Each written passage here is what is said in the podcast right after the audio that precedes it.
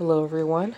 This is the emotion this is the emotions and thoughts process module, mental, emotional and self-health. This is Carol Atois, and um, I want to give you guys some knowledge, some insight that I learned as a peer counseling specialist, which means experience sharing.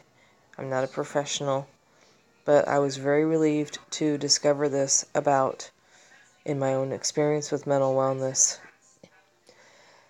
you often hear people talk about negative emotions.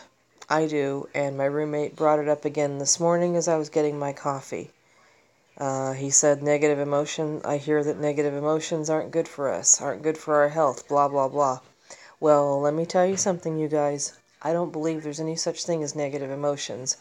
If we say that, that we have negative emotions, that is like saying it's negative to be human. Emotions are human, emotions are our guidance system. Many of us did not learn how to how to regulate or process emotions safely. Right now I am furious because I have to have a lot of dental work done and God knows how long and how how much it's going to take to finance them because my uh, Medicaid insurance, which is Denti-Cal in California, and I wish all states had it, not just California, um, don't cover crowns, and I'm really, I'm really PO'd about that.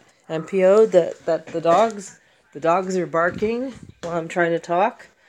Um, I'm about to turn on the water faucet to drown them out so I can focus on this on this talk. Okay, hold on a second. Maybe you'll get some white noise while I'm talking. Hope you don't mind. Anyway, I'm trying to drown the dogs out so I can stay sane. Maybe you guys can get some white noise. I hope you can still hear me. Anyway, I am trying to have what in my mental wellness process calls a positive attitude. I am keeping my voice down even though I'm mad. I am trying not to sound like I'm attacking anyone. I am trying to feel and sound non threatening and cool and still honor my anger. Anger is human. Anger is a defense emotion and we have choices to make on it. Do we fight? Do we keep our voices down and tone things down? Or do we fight? And how do we fight? Do we learn how to fight fair?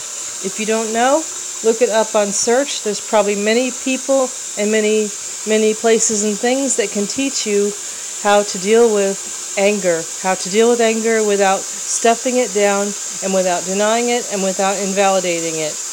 We have a lot of, many of us have many things to be angry about, but we are decent, most of us are decent people.